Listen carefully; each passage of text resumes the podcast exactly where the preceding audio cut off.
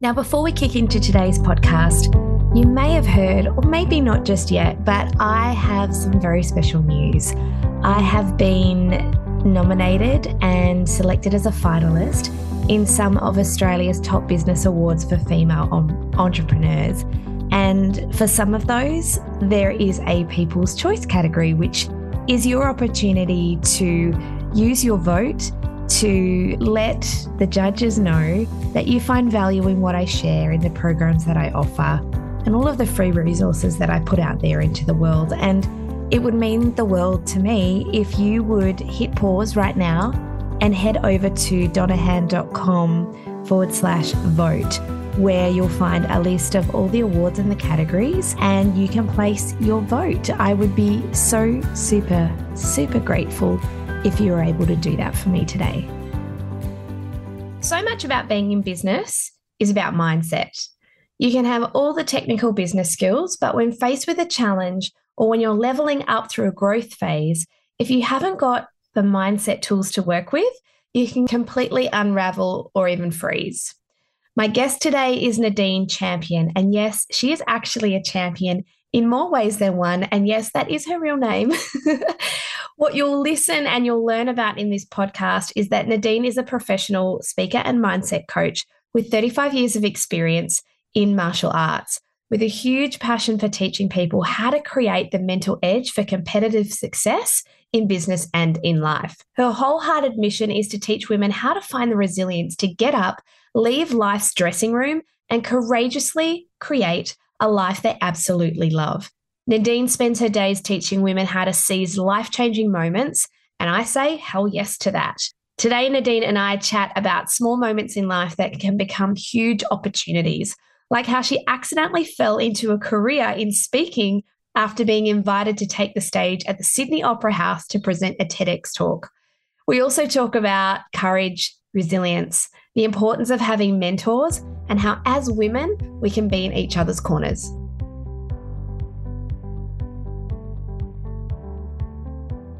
I'm Donna Han, a business coach and an online course creator, and this is the She's in Business podcast. You can think of me as your business bestie, who's a few steps ahead of where you are right now.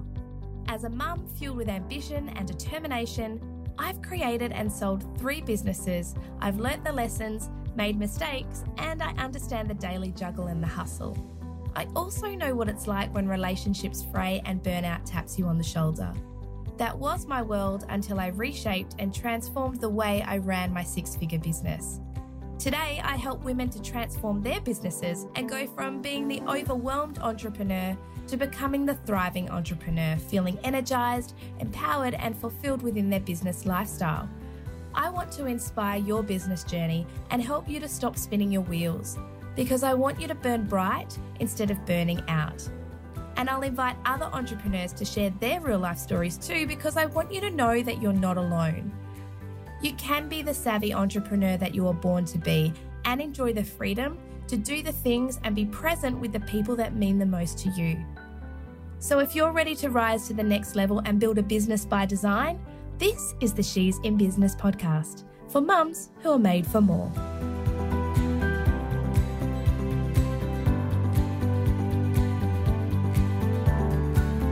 Welcome to another episode of the She's in Business podcast. Today, we are joined by an amazing guest, Nadine Champion. I would love you to introduce yourself and tell us a little bit about your business journey, if you would, please. Oh, straight in there. Well, thank you very much for having me. I am thrilled to be invited to spend a bit of time with you and your listeners. My business background and my sort of life background started when I was a little kid. I started doing martial arts. And like all little kids, I thought that was just going to be my thing that I did in primary school. But it turned into a bit of a lifelong adventure for me. And it saw me going into what little martial artists go into. So I had a little stint as a bodyguard, as a martial arts teacher, and lots of different kind of areas that were somehow linked to that kind of interest and what I thought was a hobby at the time. But it turned out to be such a massive part of my life. And like many people, I'm sure there'll be people listening that relate to this, I wasn't sure if it should be a hobby or a business. And then the opportunity came to be both. And I think I went quite hard into it, self-employed as like a personal trainer, but mostly focused on teaching people kickboxing and martial arts. And the mindset piece that goes with looking after ourselves, whether we're learning a skill or just looking after our health. And I was crazy busy for nearly 10 years and booked out and building this business and thriving and yay and making money. And then I got cancer. And that was 8 years ago. So that effectively overnight took away competing as a kickboxer. So it took away my sport, which was also credibility for my business. It took away my business because the day that I got diagnosed, and this is different for everybody, I reassessed my values. And I had spent so much time and energy building my business up. And for me in that moment, I went, I just want to rest and look after myself instead of working my butt off. And I think that there's a thing apparently now called the great reevaluation that's happening in business, where people are, thanks to COVID, reevaluating their lives. From that perspective of change, like things have changed. Do I also change, or do I just try to change back to what I was before? And sometimes, say in my case, that wasn't really an option. So when things won't kind of go back in the box that they came in, you have to think of, I guess the common word is a pivot. You have to think of a different way to go. And for me, that led my business into a whole new direction. And there's a whole story behind that I'm sure we'll get to, but it changed the direction of my business. But really what happened was it got to the point of what I was doing anyway. So there's a thing I'm sure you've heard in business before of, what are you really selling? What your services are may not be what people are buying from you. And there was a very external focus to my business at that point. But the thing that really mattered to me was what we call internal training. So that was all of the mindset piece, the spirit behind what we do. So in martial arts, it's the fighting spirit. But I know, especially having little people at home, we all have a bit of lioness. It's a bit of fighting spirit if it came to looking after them, because you think, I would never yell at anyone or swat them or anything. But when it comes to looking after your kids, what wouldn't you do? So we all have a bit of spirit behind, hopefully, the meaning and purpose of why we're doing the things that we do, whether that's personally or professionally. Yeah, I love that. So tell us now a little bit about how you've evolved into this new business or whether it's a brand new business, I'm not sure, but what you do now is quite different to what you just kind of explored and explained to us.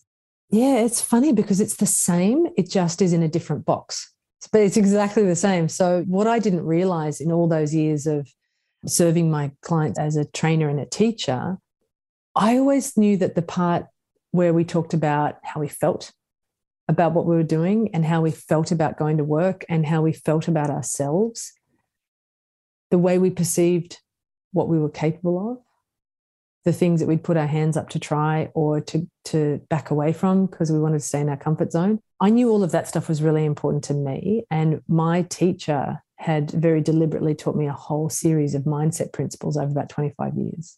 So that was the bit that was really the juice for me in what I did. Like the physical part of it, great. That was a way to communicate with each other. But that was the bit that had the most meaning for me. What I found out when I got sick was that was the bit that had the most meaning for the people around me as well.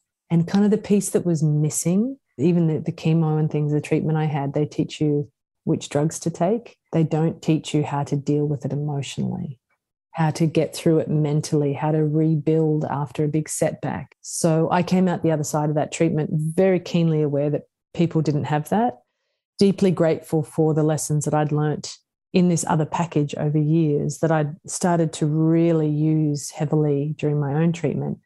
And then standing in the rubble of my life afterwards going, oh my goodness, what do I do now? And I'm sure there's lots of people post-COVID or during COVID that are having similar feelings to that. Things have changed. What do you do? So I found out very quickly I couldn't go back to doing what I used to do because things had changed for me physically. So I started thinking for an answer to the question, which was the only thing my teacher said to me when I was sick, which is, what will you do with this? Really easy to answer when it's a good thing, really hard to answer when what you've just been through is a really challenging thing. So I didn't know what I was going to do with it, but there's a concept that he taught me called change your thinking, which is when you can't control what's happening, when you can't control the outcome of a situation, when you can't control that someone else is being difficult, all of these, this massive loss of control that we've all experienced in the last few years, he said the only thing you can be responsible for often is your own response to the situation. So changing your thinking may not change the external situation, but it will change your experience of you in that situation, or your experience of what's happening. One thing I'd love to share with your listeners about business is we often think that the big thing, the next opportunity, the right thing is going to come at this very significant moment, and we're going to know it's happening. And it's going to be when we put in for that proposal, or we go for a new role, or we make a decision to partner with someone. The biggest, most influential moments in my business life have happened very subtly, either in a private conversation that I had with myself at home that no one else is ever privy to about what's possible for me, who am I, what am I worth, where am I going? Those moments are life-changing. And the biggest pivot point for me happened over a coffee with one of my students that I've been teaching for years. She said, would you ever talk about the principles that you teach us publicly? And I was like, I suppose, I don't think anyone would be very interested in all the martial arts stuff we do. And she's like, oh, no, they would. And when my student said to me, would you ever do a TEDx talk if you had the chance? My next word changed my life completely. Just casually over a coffee, and I didn't even realize what we were really talking about. I said, yeah, I suppose so. If I had the chance, I'd do a talk, but not ever thinking in any realistic way that would happen. I look back on that conversation and I just casually said yes. The next thing, things start changing. I have a phone call for an hour with someone from TEDx. They said, what would you talk about if you could talk about something? Like, it's ideas worth spreading. And I was like, well, I realized like I have a real Mr. Miyagi in my life. Those little things become dreams. Like when I was a kid, I had dreams about that movie. Like, wow, wouldn't it be amazing to have a Mr. Miyagi? Wouldn't it be amazing to win a big tournament and look over at your teacher and see the pride? And we forget what our dreams are. The part of what I work on now as a mindset coach is teaching people how to dream again, because life is hard. Things go right and they go wrong, and it's exhausting, and we have a lot of responsibilities. We get pulled in 10 different directions. Where's the time for dreaming? Yeah, that's it. And I think too, like just on that point, is when you step into the zone of becoming a mum, there's a period of time there where it's not about you, it's about the baby. It's about like, how do I adapt to this new season of my life? I'm responsible for this little person, and everything becomes about them. And then there are moments when you suddenly go, well, who the fuck am I now? Like, I have put everything into this person. I've now become a mum. I'm not just Donna anymore. I'm now someone's mum. And so I think sometimes it can happen that we stop dreaming at different points in our life. And I think one of those is when you do become a mum, you're more dreaming about the life that you're creating for this little person. And sometimes we stop thinking about, well, what is the dream for me? What are my ambitions? What do I want to do? And a lot of the women that I now work with and who listen to this podcast have either journeyed through that and have come out the other side and gone, I want to be a business owner and this is what I want to do. Or maybe they're currently sort of stuck in that and they're listening going, I think I want to be a business owner, but am I good enough for that? Do I have the courage to do that? Where do I even start? Who would want that? Like exactly what you're sort of saying in part of your journey. And I certainly went through that journey as well. I think when I realized that I wanted to move away from being a dance studio owner, again, as a little girl, I was a dancer. It was my hobby. And then it became the business and the hobby. And then entered into a really tricky time. And it was just at the beginning of COVID where my relationship broke down and we separated for a period of time. We've repaired now and everything's really great. It's better than it ever was. But in that moment, it was like, okay, what do I want? When I strip away everything else and I take off all of the hats and it's just me, what's filling me up? What do I want to do? And it's interesting that you raise that, because I think if we ignore it and we push it down, it can be really damaging. And at that time, I read Glennon Doyle's book, Untamed. It's incredible. So anyone listening, grab a copy. Yeah. You're in a cheetah, like amazing. And as you're telling your story, like that's coming up for me. This is the thing though, Donna, like we find our Mr. Miyagis all over the place. I always want to be a student. So I'm a black belt, but I've got to have a white belt mindset all the time. So I find, like, Glennon's one of my Mr. Miyagis. Brené Brown, like we said before, another one of my teachers, because we need them to counterbalance that part of me that goes, like you said, am I good enough? Could I do that? Like, we need to be, I consciously inspire myself through making sure I'm learning, growing, hearing good messages all the time, because we all have a big mental freeway. They reckon we have between, I think the conservative estimate is 6,000, but I am more in the camp of the advanced estimate of 69,000 thoughts a day. So we're standing on the edge of this mental freeway, and there's so much traffic noise going through everybody's brain all day, especially when you're juggling multiple hats. We have an 11-year-old, so there's the 11-year-old hat, there's the business hat, there's the what have I got to make for breakfast hat, there's the got to do my taxes. Yeah. So what is it that then, like, when you're on the side of that mental highway and there's stuff going back and forth, what is it that you teach in your methodology around, like, what to allow in and what to kind of just let pass you by? How do we navigate that when it can be so loud, like especially those negative thoughts, that self-doubt can be so loud? How do we let those ones pass us by and not get sucked into kind of spiraling down into that pit? The higher level answer is practices like meditation help us to realize we're not our thoughts. So we're the thinker of the thoughts. This is not my wording. It's something I've learned. I can't claim wisdom for that one. But I used to think the things that I thought and the feelings that I felt were me. But they're just things that go through our heads and hearts. So I'm a big fan of trying to stand on the side of the freeway and watch that self-doubt car go by without having to jump in the car and drive off in it and take that on as my persona for the day.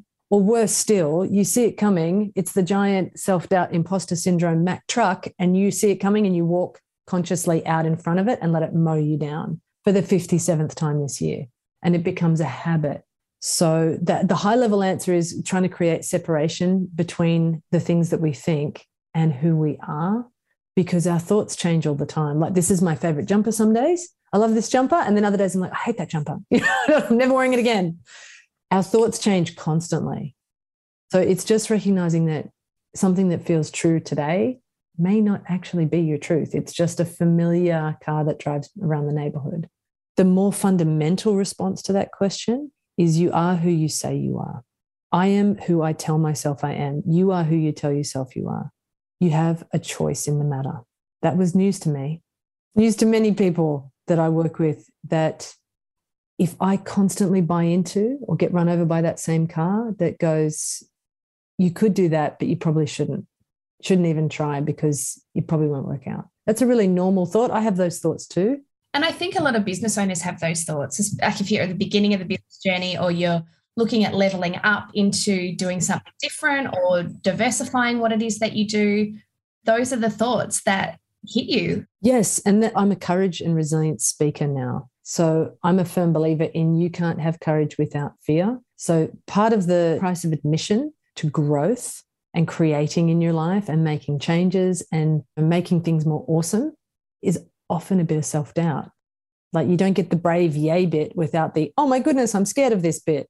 I talk about risk. So if I let myself kind of want something, I kind of want my business to succeed, I'm only risking a bit. We're going to invoke the Brené again. If you let yourself want something wholeheartedly, like we put our heart and souls into business or into raising kids, or when you let yourself really want something, you just expanded your risk level massively, which is what encourages us internally to play smaller. Yeah, because it's that human design in us going, well, we have to protect ourselves and we have to stay safe, and stepping out of our comfort zone. That's where growth doesn't sit in comfort, because when we do step out of our comfort zone, it's bloody scary, because you feel like you're out there for everybody to see and they're going to see you fail miserably. It's easier to fail in your bedroom when no one can see you, or at home in front of the telly. Oh, it's really hard to put yourself out there. Yeah, and being a business owner is really about putting yourself out there. 100%. You're taking big swings. So knowing that it's natural to want to play smaller, to avoid the discomfort of risk,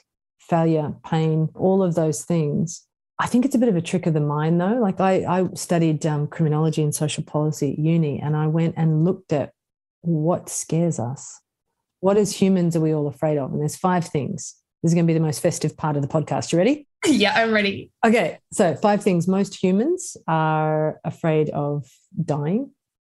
They're afraid of mutilation, like getting your leg bitten off by a shark. Yeah. You with me? These are all festive. Yeah. Oh, yep. On board with all of those things. Yep. Yep. Remember, this is academic research, not my nightmares I'm sharing with you. Third one is we're afraid of loss of autonomy. So being on a ventilator from COVID. We're afraid of separation, losing loved ones.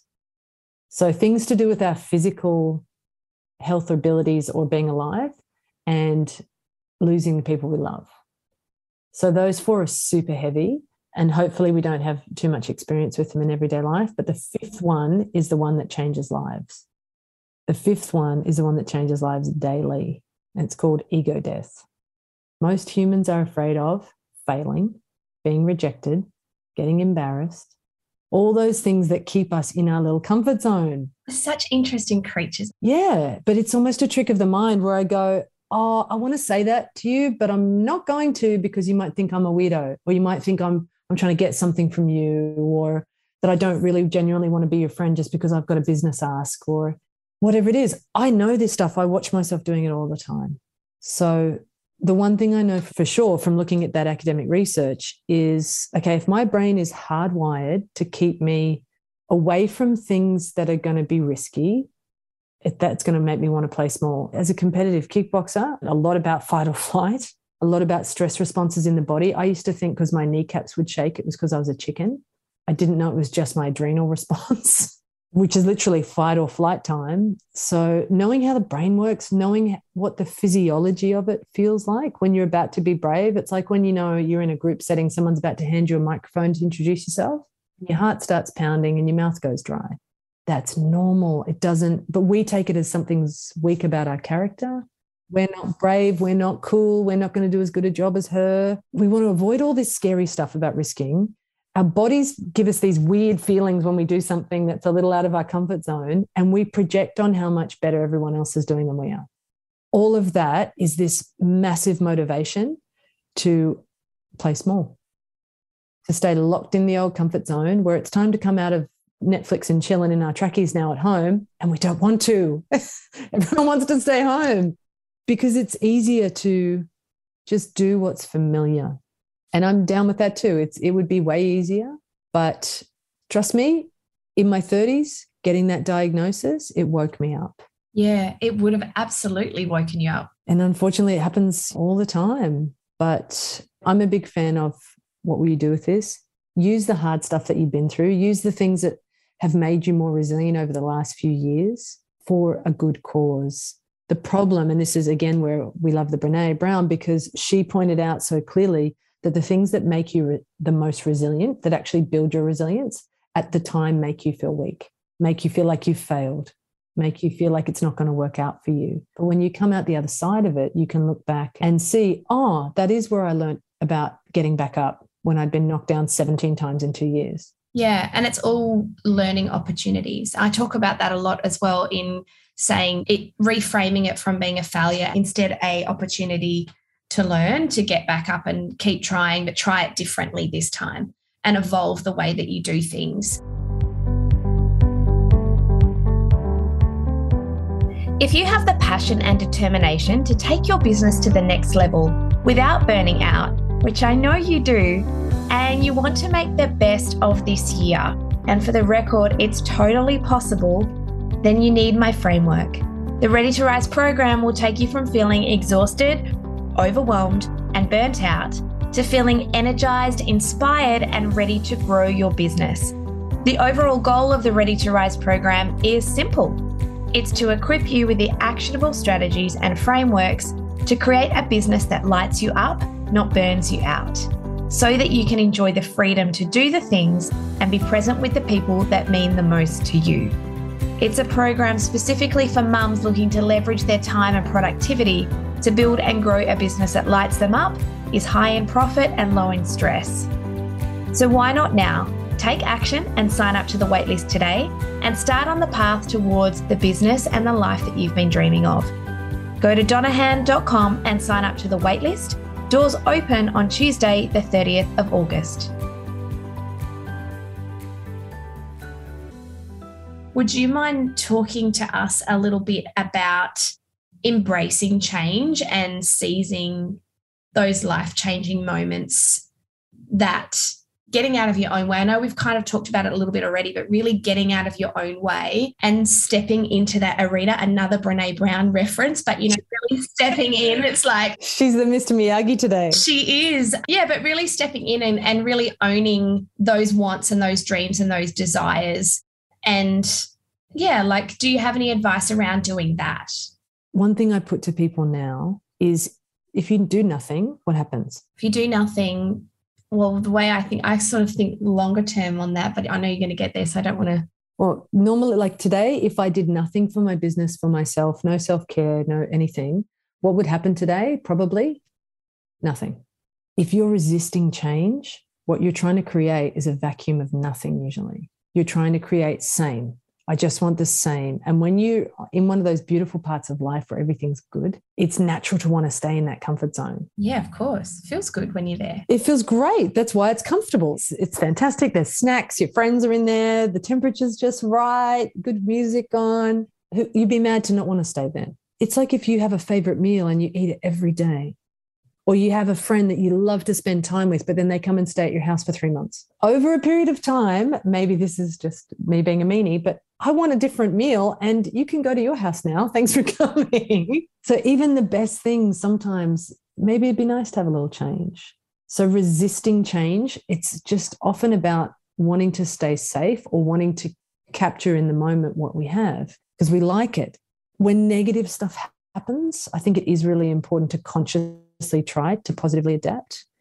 Like I was saying to you before, the reason I ended up going through with that TEDx talk, on the surface, it seems like a great opportunity. I ask you and all of your listeners, would you do something like that if you had the chance? Absolutely. I'd be shaking in my boots, but I'd do it. Excellent. So I was like, oh, I suppose so. The further I went in that process, I was like, oh my God, this is really happening. My old business hat I put on and went, great opportunity. My comfort zone hat that was just trying to even rebuild a comfort zone was like, do not do that.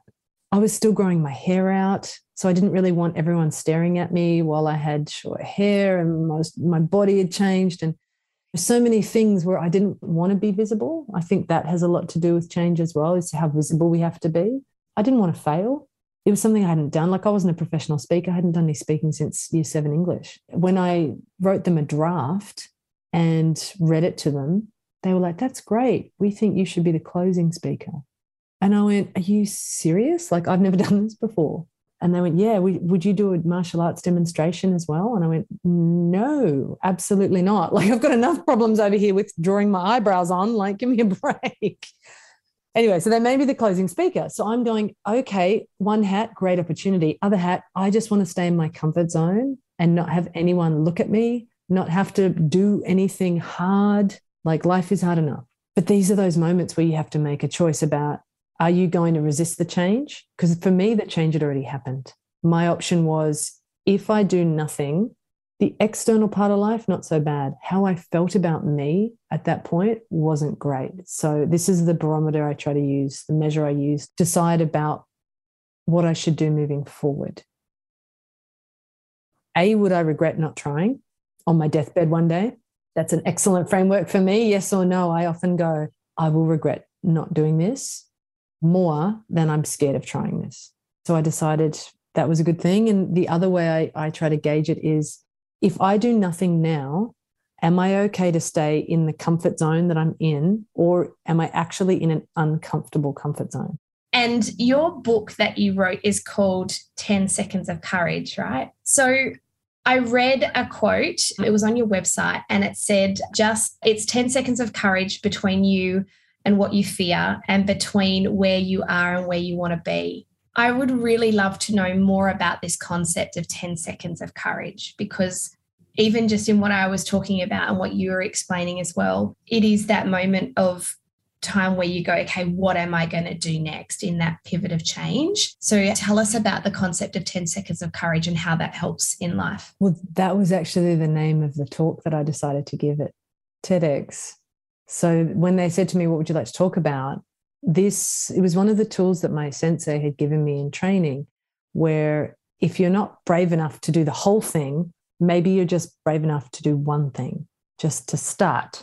So I ended up becoming a champion kickboxer, but if I reverse engineer that, I had to actually say those words one day to say, oh, I wonder if I could compete. I wonder if I could start learning how to do that thing. And I remember sitting on the side of the ring when I was younger going, I am never going to be good enough, brave enough, tough enough, strong enough, all of the things. I excluded myself, and I think we all do this, especially women, unfortunately. We self-exclude. I can't do that. What my teacher taught me was I can't do that yet. So it's that little burst of courage that is what changes lives. So in my treatment, I had to take things 10 seconds at a time because some stuff was way too big, way too hard, way too painful, way too scary. So this idea of 10 seconds of courage had literally just saved my life, and I wanted to share that. If that's the one thing I get up there on stage and say, and then I pass out from the fear, at least I said that. So that was my intention, was to just go and share this thing. Like, here's this tool that I've used. It was really helpful for me. I'm going to share it with you guys. Anyone that it's helpful for, yay, my work here is done. So I went into it with good intentions. The idea is 10 seconds of courage to make your mind up to do it. Stay in it for 10 seconds. It's 10 minutes, 10 days, 10 hours, 10 years, however long it takes to get it done. So it's not 10 seconds of courage, everything's perfect. It often takes 10 seconds, like I said, over coffee with my student, to say yes to something, to tell yourself, maybe I can keep going. That is the moment that will change everything. It's just that because it doesn't happen with the trumpets sounding and the bright lights, we don't necessarily realize until many years later. And I encourage the people listening to look back on your life and think about the moment that you said yes to something that got you into the relationship you're in, into the job you're in, living where you live.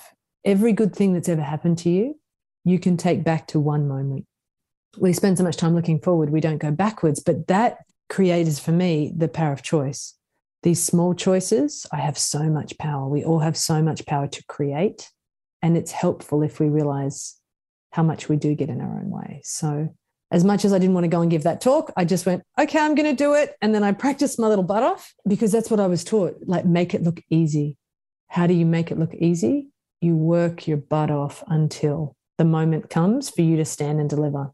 And knowing going into that experience that the physiology that comes with those moments is intense. So you will be shaking behind the curtain before you walk out on the stage. You probably will go out and your mouth will go dry and you'll freak out for a second. But it's what you tell yourself in those moments. Remember, you are who you say you are. So if I walk out on stage and my mouth goes dry and I tell myself, I knew you wouldn't be able to do this. You're nervous. Everyone can see. You're going to blow it. If that's what I'm thinking, and we think it, they reckon 4,000 words a minute. So that conversation with me takes a fraction of a second, completely messes up your energy. And then you're meant to go and do your business proposal or whatever it is that you're delivering. So the idea of 10 seconds of courage was just 10 seconds of courage to say yes, 10 seconds of courage to walk out from behind the curtain. Using that tool again, 10 seconds of courage to start actually talking and then to share this idea. And the crazy thing is sometimes other people can see what we're capable of so much more than we can see because we've already turned the volume down on ourselves. You are who you say you are. Often we tell ourselves those negative messages, those inner critic messages, and what it stops us seeing is what my teacher calls our brilliance, how amazing we are, because that's not how most people's brains work. So they could see what was about to happen when I walked out from behind the curtain. I had no idea. So I went out there with the best of intentions to share this tool with people that had really been helpful for me. I knew I couldn't go and give a talk about courage when I knew that the reality was I was terrified. I wasn't terrified of the speech. I'd called them a week before and said, look, I demonstration of martial arts you wanted me to do. I'm going to do it. I've been saying no for 2 months. And they went, great, what are you going to do? You're going to get some big dude and like, hoo-yah, throw him on the ground. And I was like, no, I don't want to involve anyone else. It's not going to go well. So if you watch it on YouTube, like put my little name or 10 seconds of courage into YouTube, you can see this TEDx talk. I look fine, but it's a year after treatment. I was still so weak I couldn't open a bottle of water.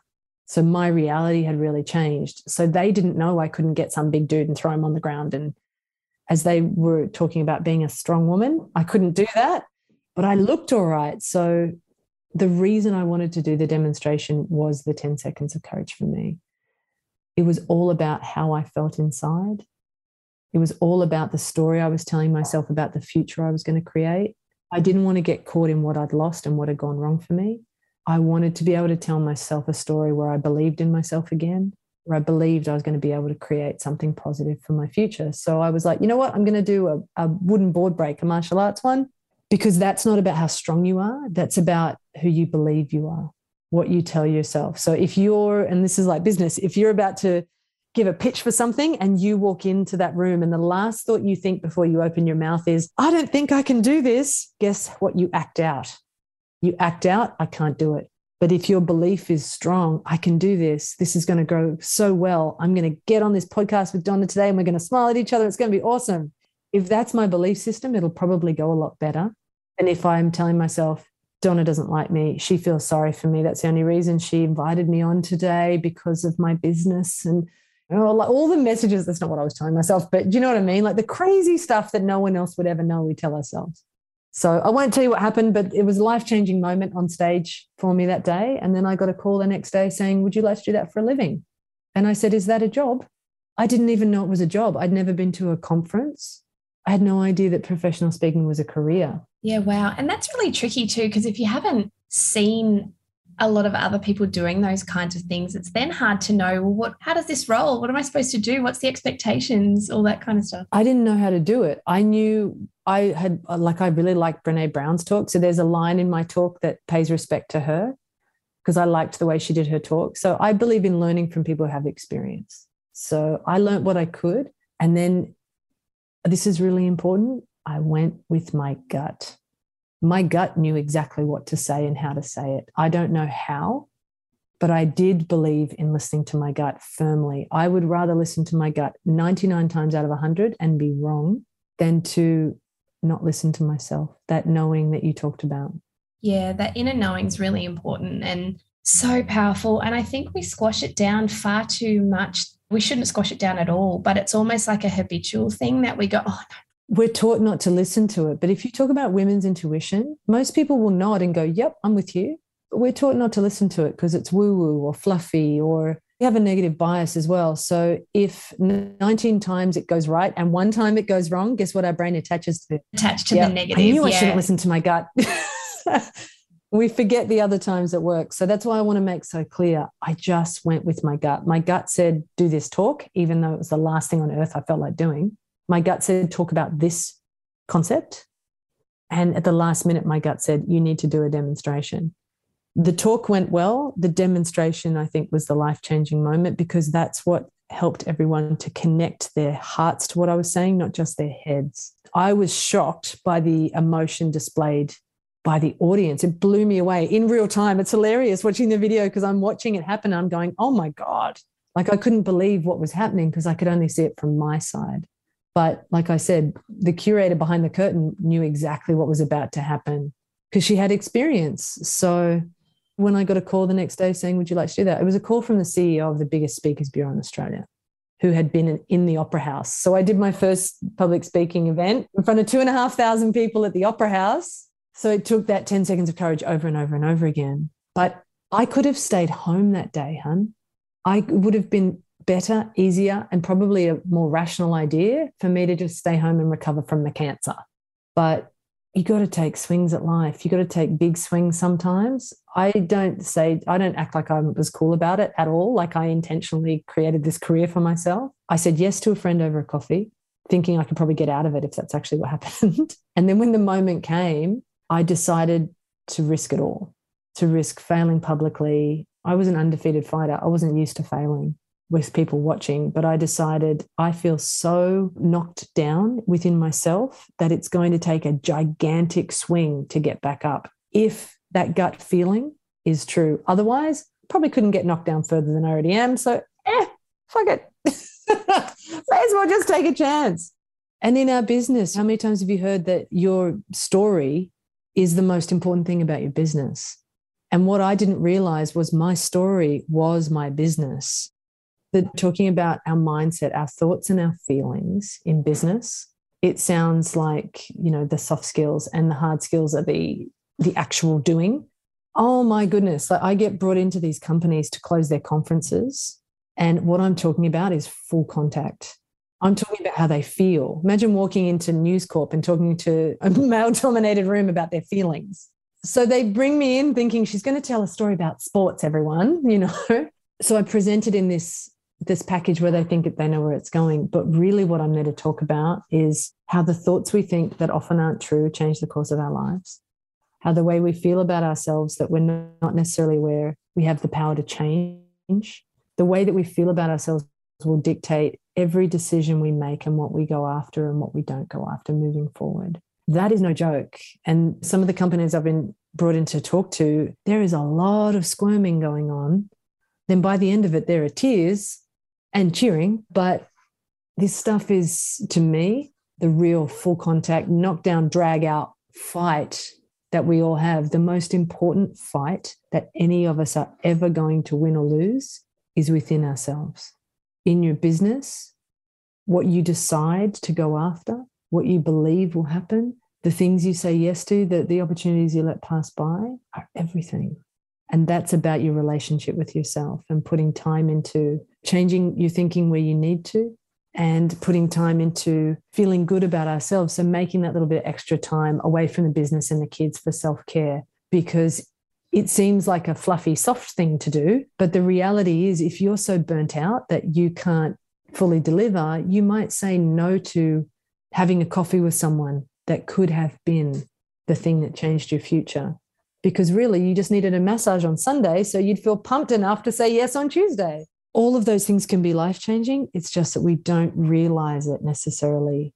Yeah, so it's about really becoming more aware and inviting those opportunities in and taking those 10 seconds of courage. It has been amazing talking to you, Nadine, and I could talk to you for days and days and days. Obviously, we connect on a whole lot of more than I thought, you know, when we initially had that chat in Uluru, and now after speaking to you, all the different connections that we have in the mindset and all of that. So I'm sure that there'll be more chats between us, but I just really want to thank you for your time today and sharing all of your wisdom and wisdom passed down to you from other people. And I would love for you to tell everyone who's listening where they can get more of you, your book, your services, the course that you've got coming out. Where's the best place to find all of that info? If you go to nadinechampion.com, so Nadine, normal champion spelling, nadinechampion.com, you can watch my TEDx talk. You can buy a signed copy of my book. There's free resources on there. There's a courage checklist. So if you're not quite sure if you're ready to be brave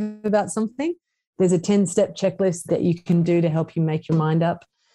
And stay tuned for my courage course coming in the coming months. But there's lots of good things that you can bring into your own headspace. And what I would love to challenge from my heart to yours and your listeners, just challenge them to use their 10 seconds of courage today in even the tiniest way. So it might just mean I am going to go and make myself that cup of tea and just look out the window for 5 minutes and just breathe and connect. Or I'm going to call someone and say, I just listened to this podcast. She was talking about who's in your corner. I just want you to know I'm in your corner, and will you be in mine? Little things, but also if there's something you're putting off that you want to back yourself over, maybe take a little swing at it today, because the beautiful thing with courage is the more often you use it in little spurts, the more experience you have, the better you get at it. If you rarely use it except for those big moments, it doesn't come so easy. So I encourage everyone, take it on, use it in a small way, and then get more experience so that you can use it in the moments that really matter. Oh, thanks, Nadine. It's been such a powerful chat. Well, thanks for having me. It was great. Thanks, Donna. Thank you for listening to this episode of the She's in Business podcast. If you enjoyed it, please share it on Instagram and Facebook, and I'd be so grateful if you could leave me a review on iTunes. Be sure to include your business name and Insta handle so I can give you a shout out too. If you want to know more about what I do, the programs that I offer, then head over to www.donahan.com and follow me on Instagram at Donna_Han_SIB. I hope this podcast inspires you to be courageous and take action in carving out your very own business by design, where you can avoid burnout and shine like the universe is yours.